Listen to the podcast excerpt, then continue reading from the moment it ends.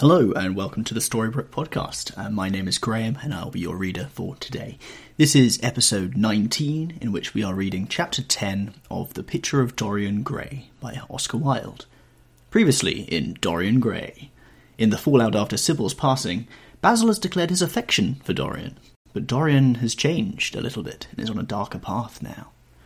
Don't forget, you can listen to the previous chapters on our odd numbered episodes of the podcast and tune in to the even numbered episodes of the podcast for our book club discussion group episodes.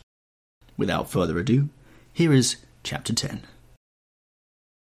When his servant entered, he looked at him steadfastly and wondered if he had thought of peering behind the screen. The man was quite impassive and waited for his orders. Dorian lit a cigarette and walked over to the glass and glanced into it. He could see the reflection of Victor's face perfectly.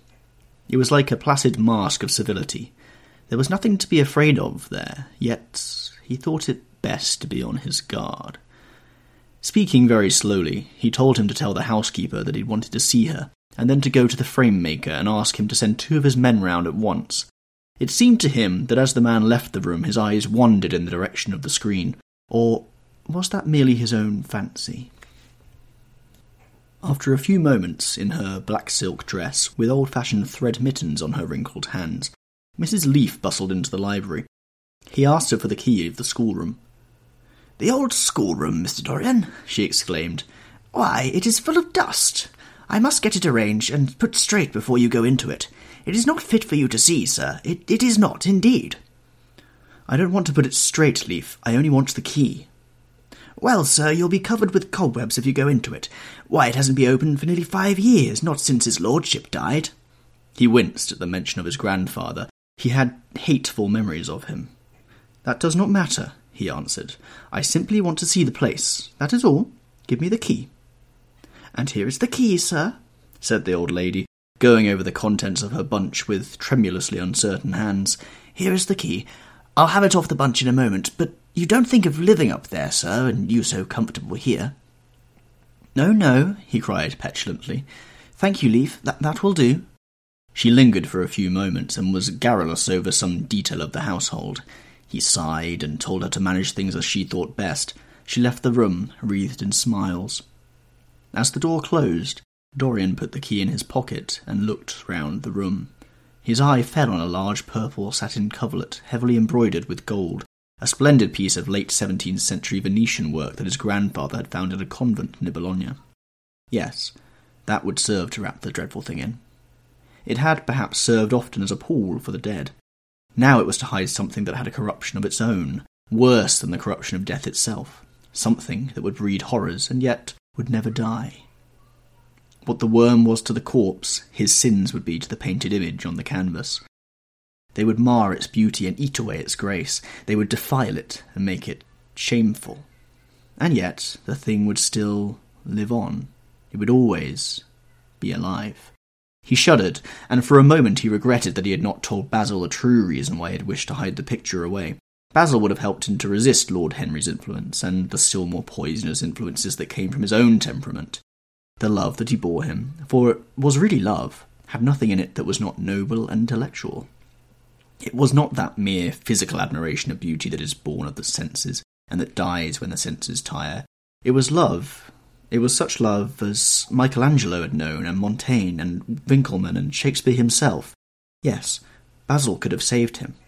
But it was too late now. The past could always be annihilated. Regret, denial, or forgetfulness could do that. But the future was inevitable.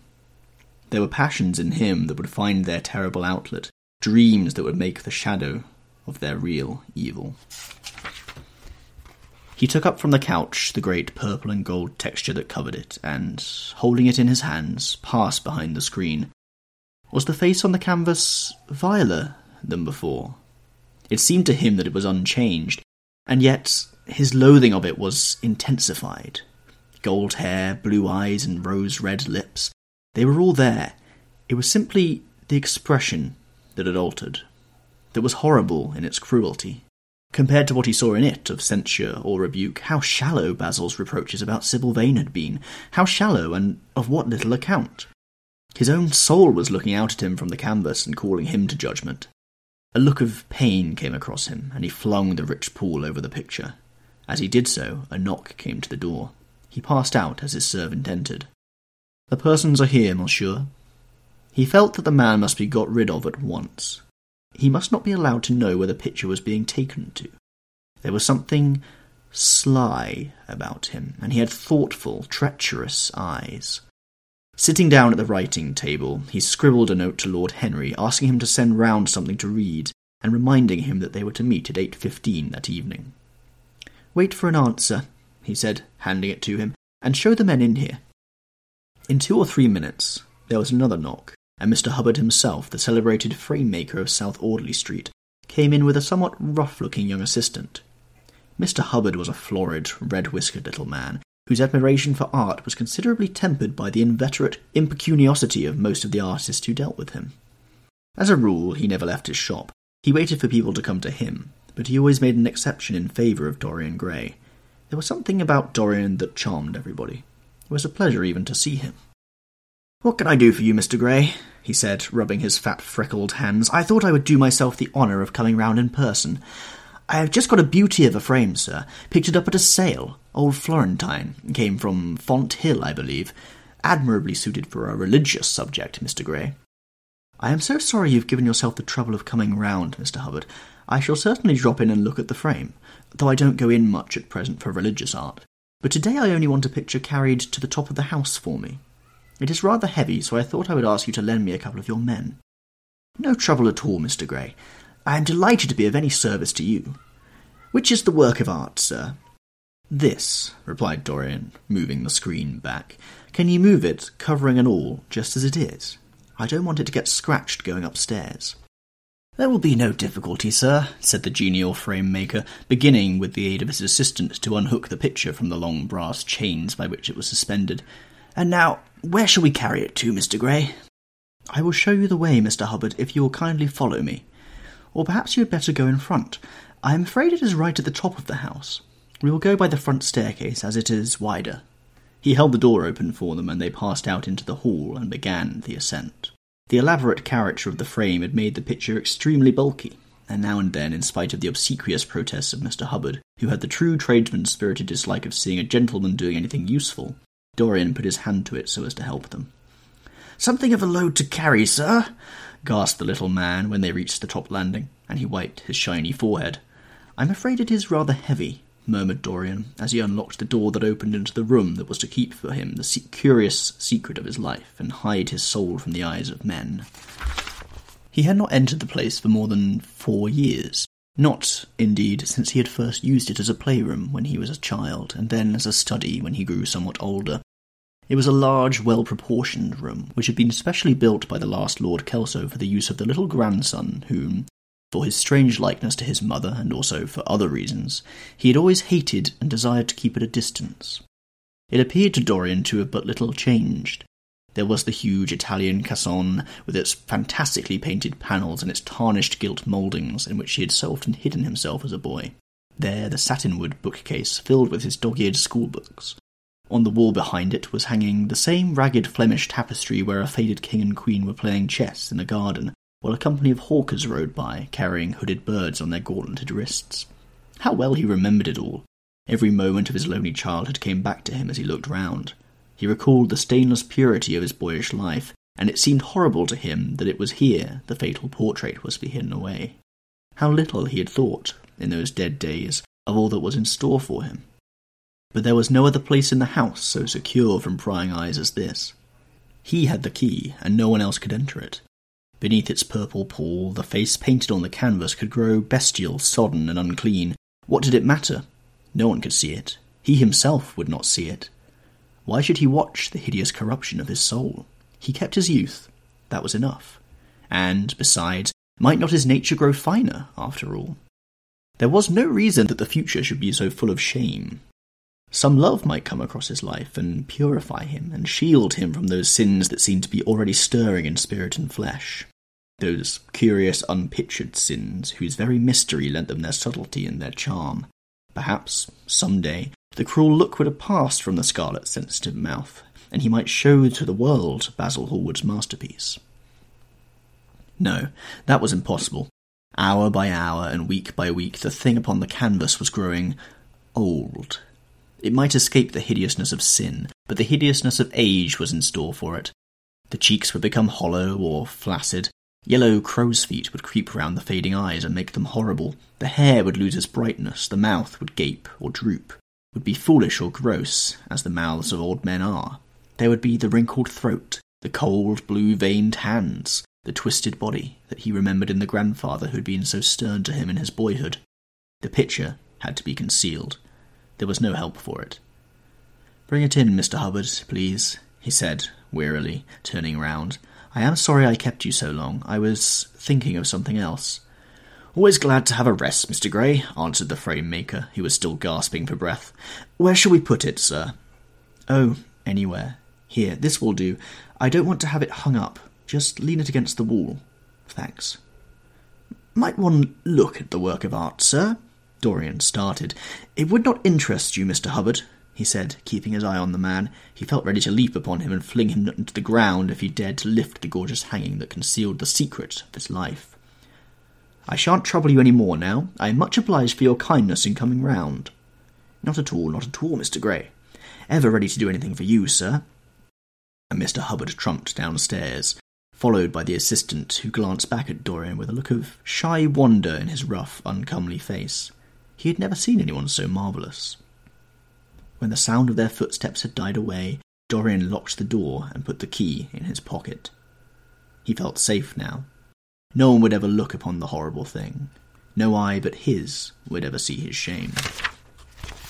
On reaching the library, he found that it was just after five o'clock, and that the tea had already been brought up.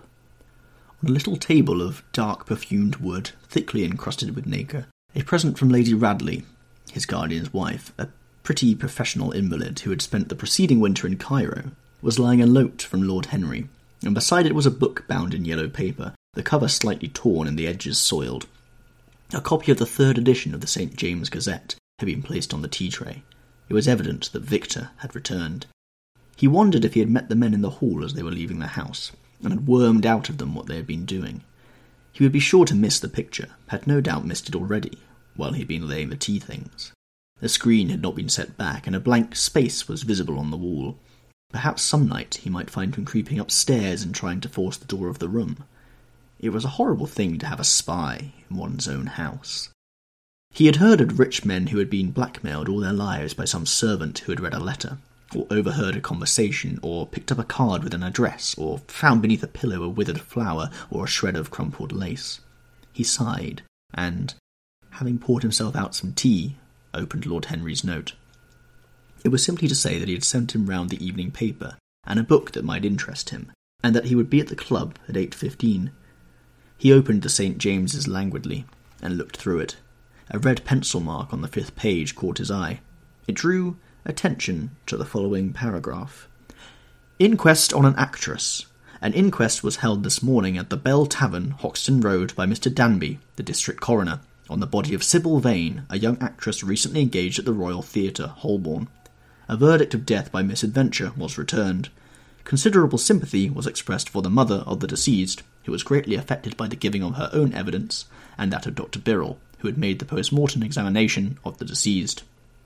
He frowned and, tearing the paper in two, went across the room and flung the pieces away. How ugly it all was, and how horribly real ugliness made things.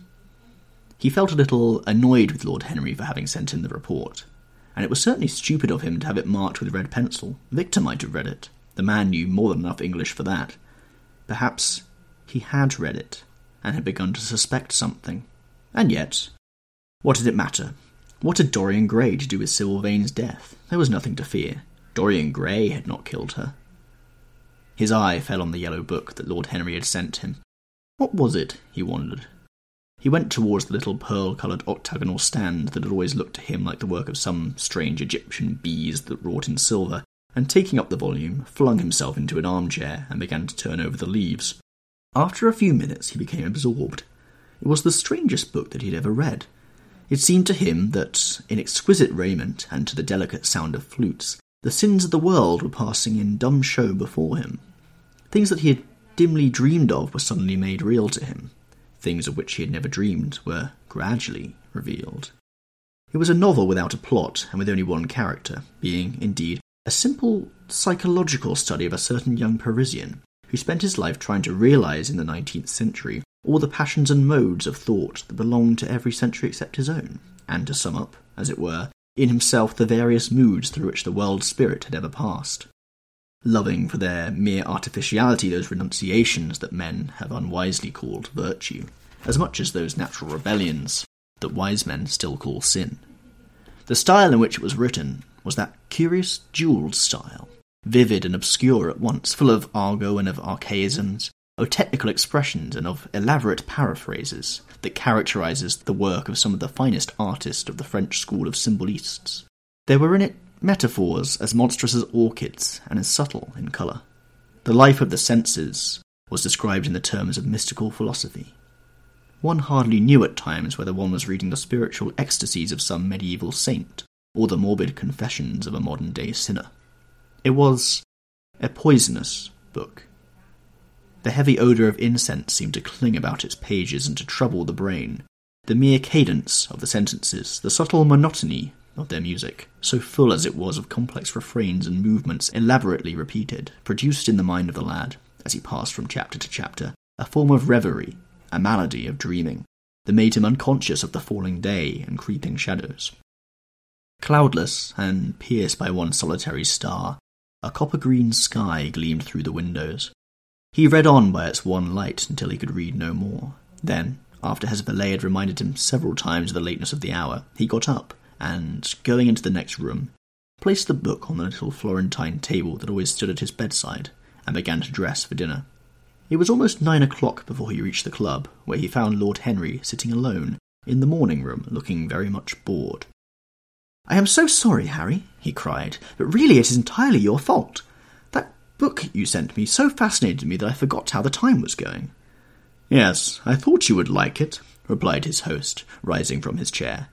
I didn't say I liked it, Harry. I said it fascinated me. There is a great difference. Ah, you have discovered that, murmured Lord Henry, and they passed into the dining room. This has been Chapter 10 of The Picture of Dorian Gray by Oscar Wilde. The Picture of Dorian Gray is in the public domain, and the Storybrooke podcast exerts no undue rights over the content that you have just heard. Thank you for listening, and we'll see you next week for our book club discussion on Chapter 10. Goodbye.